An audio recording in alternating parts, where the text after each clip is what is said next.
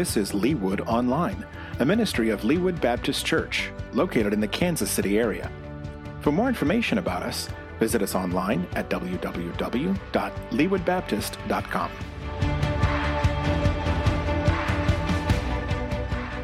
James is going to talk a lot to us about works. He's going to talk a lot about the role that our actions have in our Christian walk.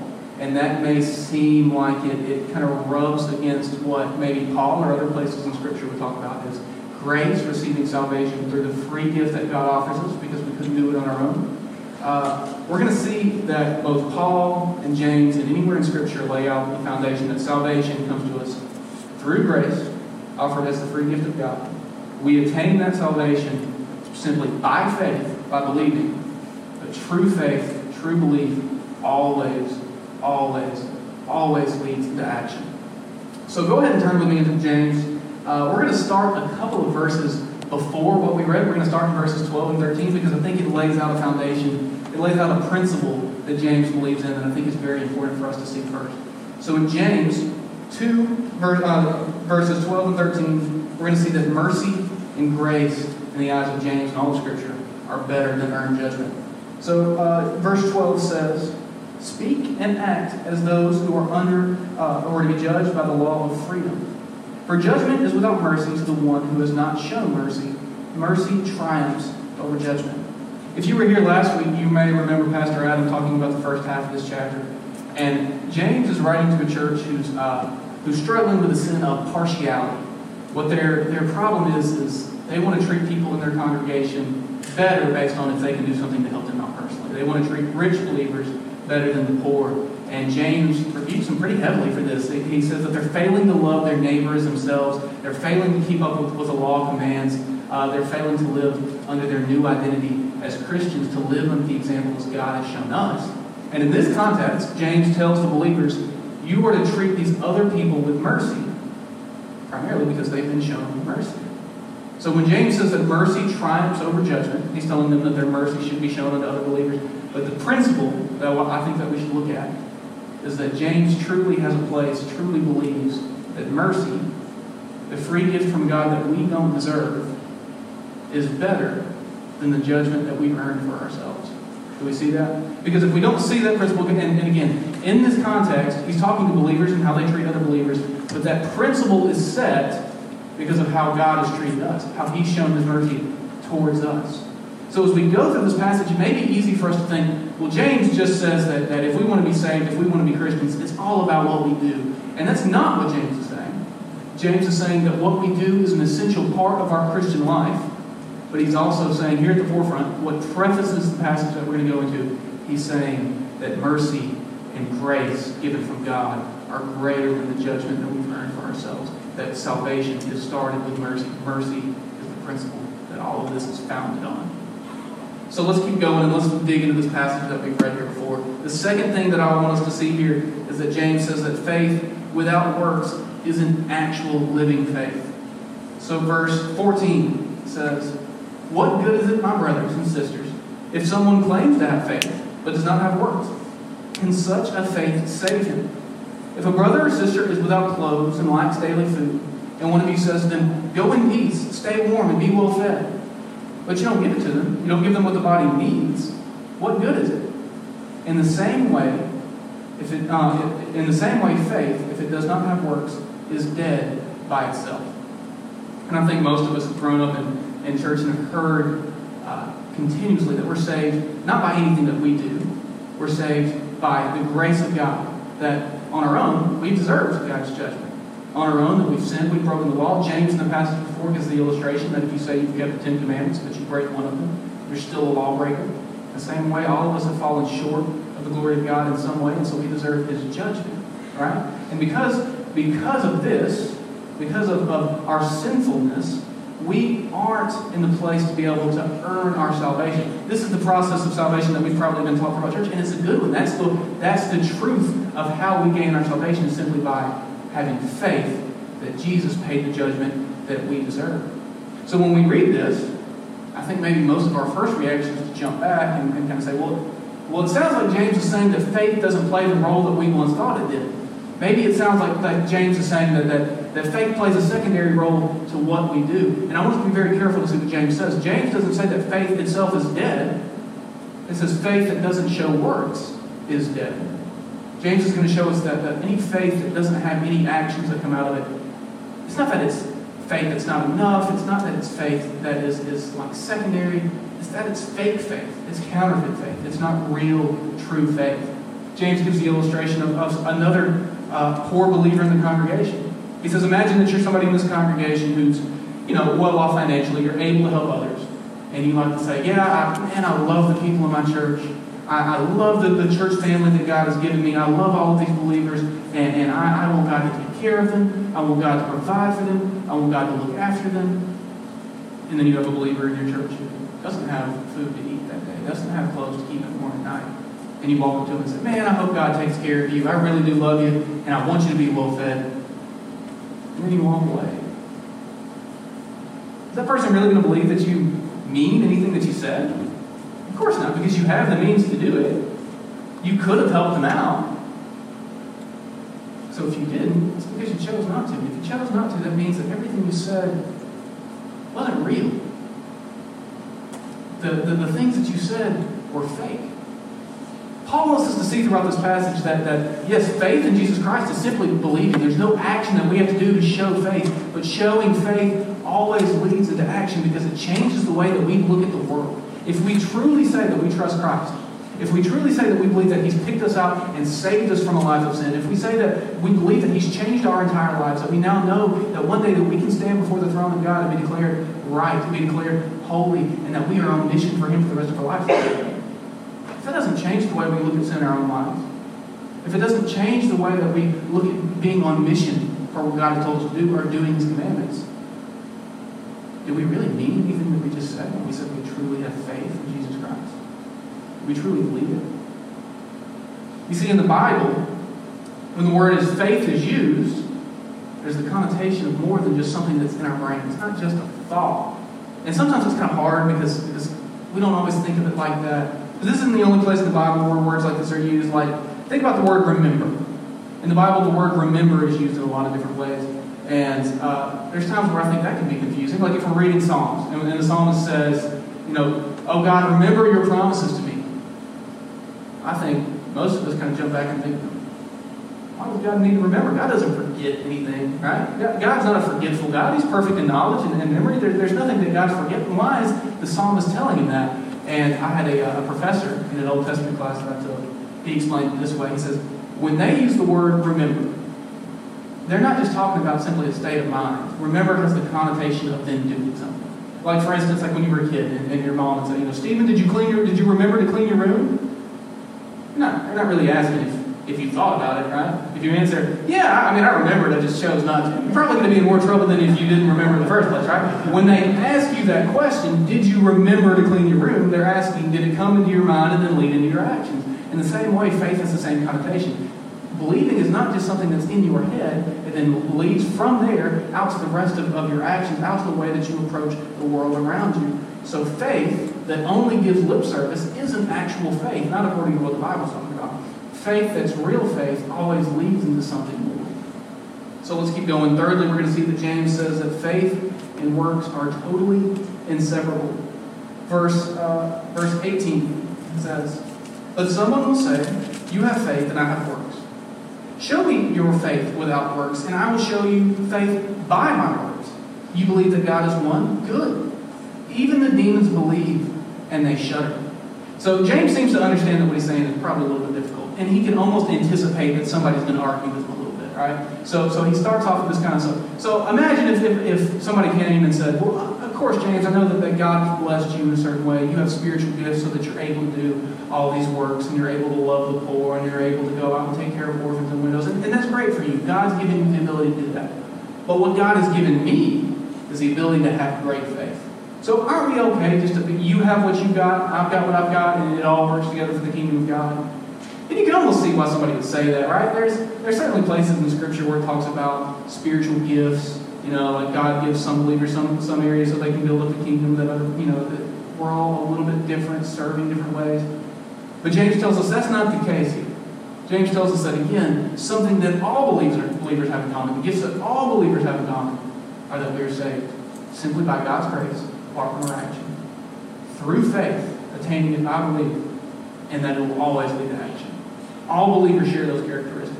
So when James says, okay, you say that, that you know maybe one has faith and one has, has works, he says, no, I'll show you that I do have faith. I'll prove to you that I do have faith by the things that I do, by the works that I have.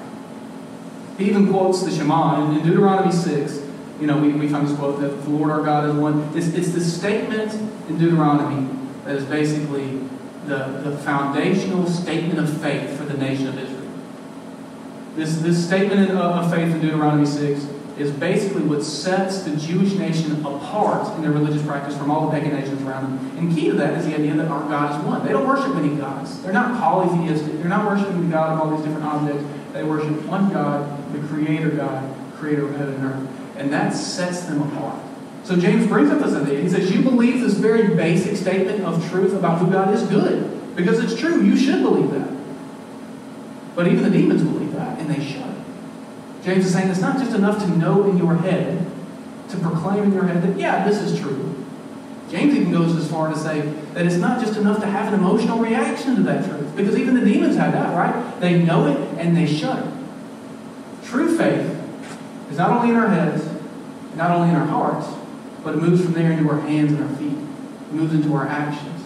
James saying it doesn't just stop with what we think about things. It's not just some, some philosophy.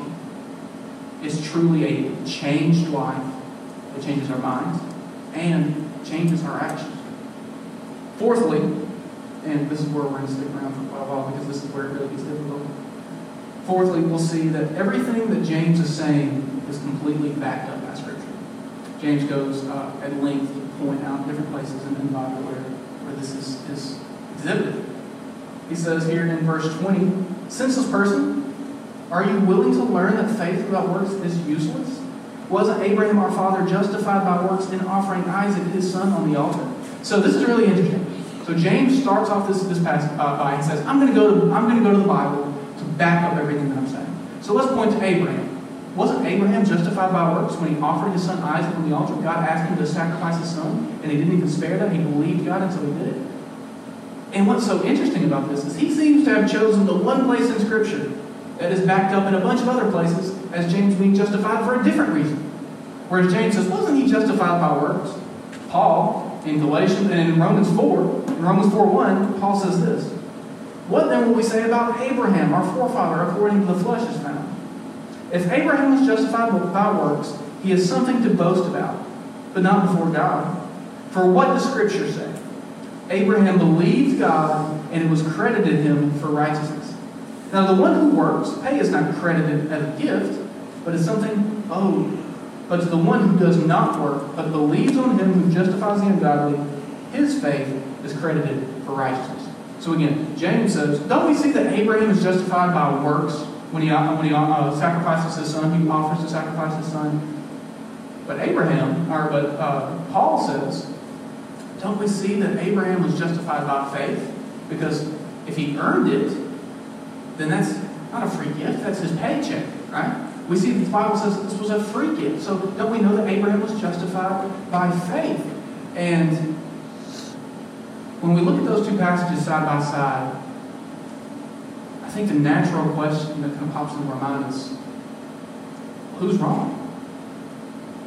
What, what part of the Bible is incorrect on this, right? That, that's, that's almost how we kind of have to reconcile And the answer is neither. And, and it seems really confusing because they almost seem to be saying the exact opposite things. But I think that we see that this also works out in our, in our lives in, in normal ways that things can be this way. Like, for instance, imagine there's a mom that has two very picky children. One of them will only eat carrot That's the only thing in the world that they want to eat. The other one will only eat chicken nuggets. Nothing else. So if the mom goes to the one that only eats chicken nuggets, and she says, if you want to grow up big and big and strong, you have to eat your vegetables. You got to eat more than that. You got to eat your vegetables to grow up big and strong. And then she turns around and says to the kid that will only eat the chicken nuggets, or only eats the carrot sticks, if you really want to build up your muscles and grow big and strong, you got to eat protein, you got to eat meat. Which one did she lie to? Neither. She's telling them the same truth, She's telling it from different perspectives because the two kids are, are erring, they're messing up in two very different ways. That's why it's so important to look at context when we're looking at the Bible passages that we're going through. It's very important to look at who the authors are talking to, what they're going through, and why he's saying what he's saying. So, in the same way that the mom was talking to two kids who are in very different places, messing up in the same thing but in very opposite ways, James and Paul seem to be speaking to audiences who are erring in very different ways of the same subject. So, it seems like Paul is talking to an audience that cannot believe, is having a hard time believing that they can just be gifted the free gift of heaven, of, of a life with God, of forgiveness. They feel like they have to earn it. They feel like they have to work for it. They feel like they have to do something to gain God's favor. Where it seems like James is talking to an audience who, who slightly understands that a little bit better. They understand that they've been saved by the free gift of God. But that's led them to the conclusion that, hey, if I've been forgiven despite what I've done, then what I do really must not matter. So, both in their own ways, James and, and, and Paul are going to be bringing back the believers to the central truth that we're saved by the grace of God, attained through faith, through simple belief, but that belief is only real if it always produces works. It's the same truth, it's the same central idea, but people are erring on very opposite sides of it and are being brought back to the middle, back to the safety of, of, of what the Bible really teaches. So when James walks through this passage, um, it's going to sound very different from what we find in other places in the Bible, but that's understandable because he's talking to a, people who are facing a different problem in their faith. So let's look very specifically at the parts of, of what James is saying, why it may be difficult, and let's explain it. So in this first in this first section, verses uh, 20 and 21, he's a sensitive person, are you willing to learn that faith without works is useless? Wasn't Abraham our father justified by works in offering Isaac his son on the altar? So understanding how Abraham is justified by works in what James is saying. Uh, let's think about it like this, right? Let's, let's think about the story in a different way. Let's say that God goes to Abraham, says, Abraham, I want you to offer your son Isaac on the altar. I want you to sacrifice your son. And Abraham says, Father, God, I know that you are good. I know that you would never ask me to do something sinful because you yourself are without sin. You're perfect and holy in all your ways. I know that you know all things, and so that if you're asking this, you must know why. And I also know that every miracle in the, in the book is, is in your hands and you're able to do whatever. And if, if you need to raise him from the dead, I know that you can do it. God, this is a very difficult thing for you to ask, but I trust you 100%. And then imagine if you turned around and didn't do it. Would we say that's real faith? Would we say that anything that he just proclaimed, anything that he just said, even if he thought he believed it, would we say that was real faith? If it didn't go as far to do what God asked? If he really trusted God, would he not go and do what God had asked him to do? So we see that, that as if faith and works are always working together, we see that real faith is then justified, is found true, is found right when it's produced with its second half of its, its, its, its close neighbor works. Right? So it's not that, that Abraham then becomes saved in that sense, that when he does something like that, it's that the faith and the works are always working together, are brought into completion because it's proven to be real, true, biblical faith. So let's keep going. Uh, in verse 22, it says, You see that faith was active together with his works. The exact same thing that we've been talking about, that the two are together. They're not to be separated. But when faith is there, real works follows. So that you see that faith was active together with his. And by his works, faith was made complete. And the scripture was fulfilled that says, Abraham believed God and it was credited to him as righteousness. And he, called, and he was called God's friend.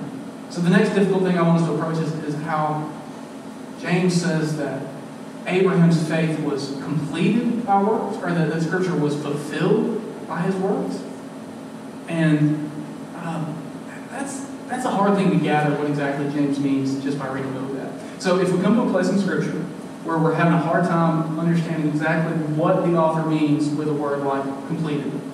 The best thing to do to understand that is to see how that word's been used in other places in the Bible, especially if that word has been used by the author himself. So luckily, James has already used this word completed uh, in the book. He actually used it in chapter 1. In chapter 1, he's talking to the believers, if you'll remember, he's talking to them about enduring persecution, how to be, how to be encouraged in those difficult times. And in, in chapter 1 4, he says, let endurance have its full effect, so that you will be mature and complete, lacking in nothing. So when James says that enduring difficult times, enduring trials and persecutions will complete the believer, He's meaning that, that these trials, these difficult times, will, will be used by God to bring them to maturity, to grow them in their faith, to take them further along the path so that they're eventually looking more like what God has planned for them all along. It's, it's the completion, the, the ongoing path of their sanctification. So, so we see if, if that's what he means here, in the same way that trials are used by God to mature and complete us in our sanctification, works are used to mature, depict, and complete our faith. If faith and works always go together, that process of God working faith in us isn't going to be complete until God also brings about works in us. God always brings them together. Again, I don't want us to be confused in thinking that we're saying, all right, God gives us faith, but it's not real unless you go out and do something. No, no, no. The Bible says that if God makes your heart able to have faith, God will make your body able to do his works. He bring, he, he's the one that enables it. It's not us that somehow work to then verify that we're saved. It's certainly hard at times. There's certainly things that we've got to do. There's certainly times when we have to fight temptation. But we're able to do that simply because His Holy Spirit dwells in us and enables us to do these things. So when we're looking at this kind of stuff, we, we look at and, and see that faith is completed. We see that God is completing His work in us when what we believed in, what we said we have faith in, we're now enabled to do. We're now enabled to act out. And that's not always an easy thing to, to, grasp. Not always an easy thing to do. But that's where we go back to grace. We're able to do this simply because God gives us a good gift to be able to do it. Salvation isn't just about the moment that we're saved. I mean, the moment that we believe in Christ, we are saved. The Bible talks about salvation in a lot of ways as an ongoing process. God forgives us, and, and the moment that we believe we're His, and for the rest of our lives, how He freed us from the effects of sin when we believe, the rest of our lives, He's going to be working that out of us training us in, in, in, godliness, training us in righteousness, making us look more like Jesus Christ every single day. And that's the work of the Holy Spirit, working towards glorification, what we will look like on the last day when we stand before God and we will be declared righteous because what Christ has done for us. So we see that the justification um, is, is, is completed. Faith is, works are completing this faith in a sense that, that they always go hand in hand. And so that we see that the process is being completed when both are there. Uh, let's keep going, and probably in verse 24 we find maybe, maybe the most single difficult verse in this passage, where James says, "You see that a person is justified by works, and not simply by faith alone." And this almost seems to be the exact opposite of what James says when he says, Don't you know that you're saved by grace through faith, not by works, so that nobody can boast, so that nobody can brag about it. You're saved by the gift of God, right? That's what that's what we're taught in, in Romans, that's what we're taught about the Bible. So how does James very blatantly say, you see that a person is justified by works and not by faith alone? And again, I think this gets gets back to where we gotta look at the details, see who James is writing to, see the words that James is using, and, and words like justified um, are a little bit difficult to nail down sometimes for us. There's a lot of words that I think a lot of us have heard thrown around in church for a long time. And generally, when they're used, we in our head, yeah, we know, we know what's being said. But if somebody asks us to define the word on our own, we may have a little bit more difficult time doing that. To be justified essentially just means to be declared right. Right? So if you're if you're justified in saying something, you, what you're saying has, has proof behind it, right? So if, if somebody says, you know, somebody walks up to you on the street and says, I'm the greatest baseball player that ever lived. You're like, that's a bold claim. How do you justify that? Hit more home runs than anybody in history. I've got more hits, more RBIs. I've won six gold gloves. You know, all these different things. If they lay it out all that, then you say, okay, you're justified in saying that. You you have proven yourself right. In the Bible, many times when we see justified, it's the fact that we're pro- we're proven right before God. And the only way that we know that we can be proven right before God is one day we will stand before God in judgment. And God say, why do, why do you deserve to escape the wrath that you earn for yourself? And all that we can say is, Father, it's nothing that I've done. Jesus has taken my place and already paid this punishment for it. When we see justified in the Bible, we see that it's not us that justifies ourselves. It's not us that declares ourselves right. But we're declared right simply by what Christ has done on our behalf. So, these are slightly different ways that justification is used differently. It's the same word, the same meaning, but we see there's different connotations used in the different ways. So, um, here I think we can see justification more as, as vindication. We see that somebody is vindicated. We see that somebody is proved right in their faith by their actions. So imagine, imagine you meet somebody that says, you know, they're, they're a trainer at, sea, at SeaWorld. They train dolphins at SeaWorld. Um, to me, there's only two ways that you can be justified in saying that you trained dolphins at SeaWorld. One is that you have to have trained dolphins at SeaWorld. You, there's, there's a, you know, there may be a lot of trainers at SeaWorld. There may be ones that put on big shows. There may be ones who stay in the back. There may be really good trainers. There may be really bad trainers. But all of them can say they're a trainer at SeaWorld as long as they have trained one dolphin at SeaWorld. Understand? That's the minimum requirement. To be definitionally a trainer at SeaWorld, you have to have trained an animal at SeaWorld. But before you do that, to be justified in saying that you're a trainer at SeaWorld, you have to have been hired by SeaWorld. If you're watching a show there and everything's going great and a lunatic jumps out from the crowd and goes in the tank and starts playing with the dolphins, that's not a trainer, that's a crazy man. Right? That's somebody that's going through the same actions. He may be trying to do the same things the trainers are doing, but he's not doing it to the same effect. To be a trainer at SeaWorld, you have to be hired, you have to be trained, you have to be doing it for their vision, for their mission, what they're trying to accomplish. All of these things have to be brought into it. And the Christian life is the same way. Just as it is logically impossible for you to be a trainer at SeaWorld if you've never been to SeaWorld, it is logically impossible for you to call yourself a Christian without ever having participated in the Christian walk, in the Christian life, in the things that the Bible tells us a Christian life will look like. It can't be done. It's impossible. It doesn't make any sense. But just like being a trainer at SeaWorld, you cannot actually participate in that Christian life unless you've been enabled to do so by something bigger than yourself. Unless you've been enabled, unless you've been trained, unless you've been hired on, brought into the family, brought into the kingdom of God, unless you've been trained up in His righteousness, and you're doing it for His mission, for His goal, for His glory, and His kingdom. Yeah, definitionally, it's impossible to say that you're a Christian without living a Christian life. But you don't become a Christian by simply doing the right things. You become a Christian because God has given His great grace to you, and you've accepted it, and He's building you up. He's enabling you, and it's for His kingdom and His name's sake. Do we understand how those two things work together? James can very, very rightly say that you cannot justify calling yourself a Christian if you are not doing the things that Scripture says a Christian does. That is not in, in conflict with the Bible in any way. But James, don't make the mistake that with James saying that to become a Christian, here's the seven things that you must do. Here's the five things that you must do. That's not what he's saying.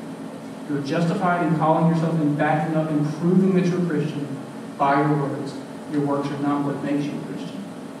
There's more to it than that. Do we see how those things work together so that we can see how what James is saying isn't incorrect? James goes on to give another illustration to back this up. He talks about Rahab. Rahab in Joshua 2 was uh, the prostitute that hid the Israelite spies. Joshua sent spies into the city of Jericho before the great story, you know, the walls coming down. He sent spies into the city of Jericho to, to spy it out. Rahab believed that these people were from God. They believed that God would do what he said he would do. And because she believed, she hid them, she protected them, she sent her own countrymen a different way to look after them. This is another example of if Rahab had just said she believed, but then didn't protect them, we wouldn't think her faith is legitimate. We know her faith is legitimate because she said she believed, and then she acted in a bunch of different ways that accord with, with what that believing would look like, right? If she really believed, it's going to change her actions, which it did. And, and he, uh, James ties it all off the end of this chapter with verse 26, with which is just going to hammer home what we've been talking about, how these two things have to be together. He says, just as the body without the spirit is dead, so also faith without works is dead. James says you can't have a living person without a body and without a spirit, right? If you only got one of those, you've either got a corpse or a ghost. You don't got a living person. In the same way, if you don't have faith and works acting together, you don't have a living Christian life. You don't have real faith. It's just one or the other, but it's not a true living life. They have to be together. Again, when James says this, if we just look at the context over and over and over, James isn't telling us that it's all about works. He's telling us, he's, he's hammering home that the two have to go together if it's going to be considered a legitimate Christian walk, if it's going to be considered a legitimate life turned around by God, enabled by the Holy Spirit to live for Christ. The two have to, have to, have to go together. So again, James, Paul, or anywhere else in the Bible are all coming at different angles to tell us the same truth. That we're saved simply that by, by the grace that God showed us, that we deserve judgment, but God loved us so much that He sent His Son to take His judgment on, on Himself. He lived a perfect life, and He's given us what, what, what He earned. That's the only way that we can be saved. By God's grace, we can attain this simply through faith and believing in Him, but that real faith will always then produce works. Everywhere in Scripture confirms this. It may come out from different angles, it may be talking to different audiences. But the good thing is that we see that even though different Christians over time have erred in different ways, they have struggled with this and have messed it up slightly in one place or another. The Bible combats it from all areas to herd us back to the simple, simple truth that we're saved by grace through faith that produces works every time. So, how do we take this passage and apply it to our lives? How do we make all these, these, these difficult things meaningful to what we're walking through as a Christian life? I think the first thing that we've got to realize is that um, ignoring grace in the Christian walk is dangerous and, and sustainably it's impossible. That we cannot truly call ourselves a Christian if our entire time as a Christian has never been defined by remembering, realizing that we don't deserve this, but God loved us enough to offer it to us anyway through His Son Jesus. Cannot live a Christian life. The, the temptation is that once we become a Christian, we say, all right, God saved me to this point, now it's on me. And that's not the case. Every single day that we're able to do what God wants us to do is because His Holy Spirit enables us. That's grace.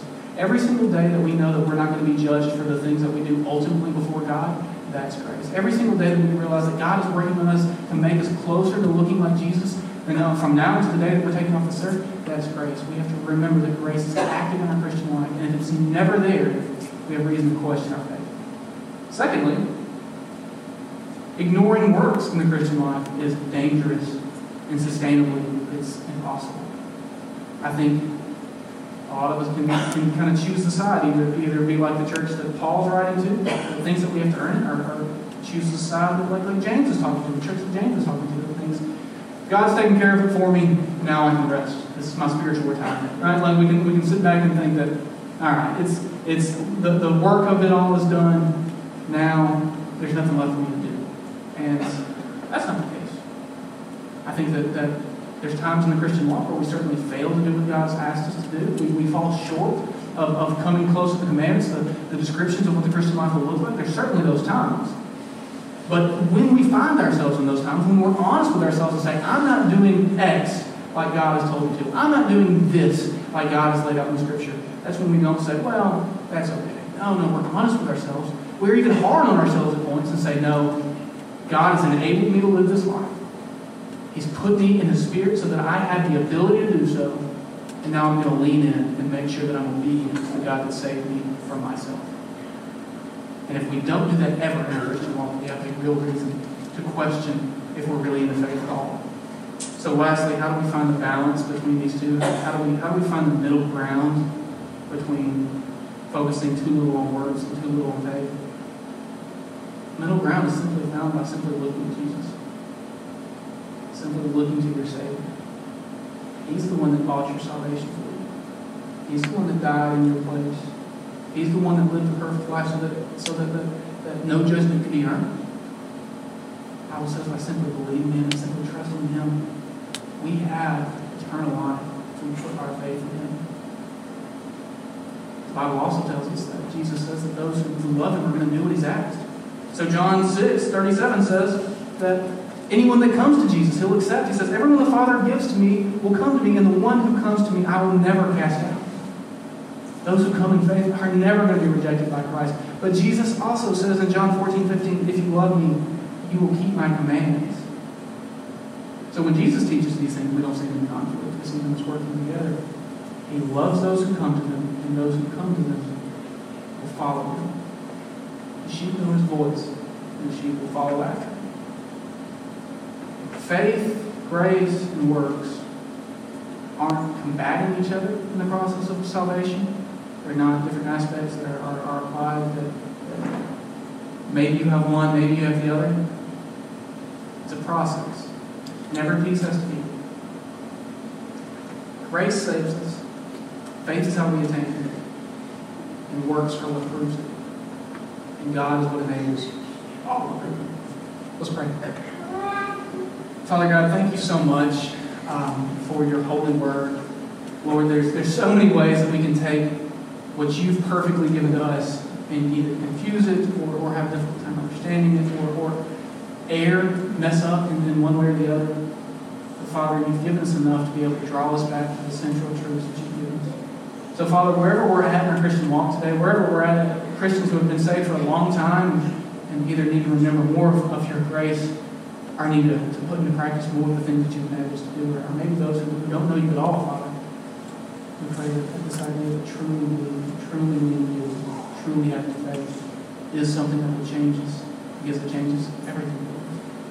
Father, thank you so much for what you've given us. Thank you so much for your Son.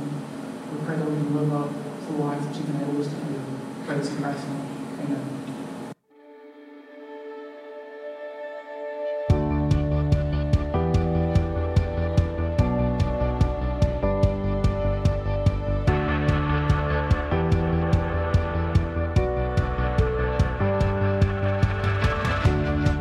Thank you for joining us online.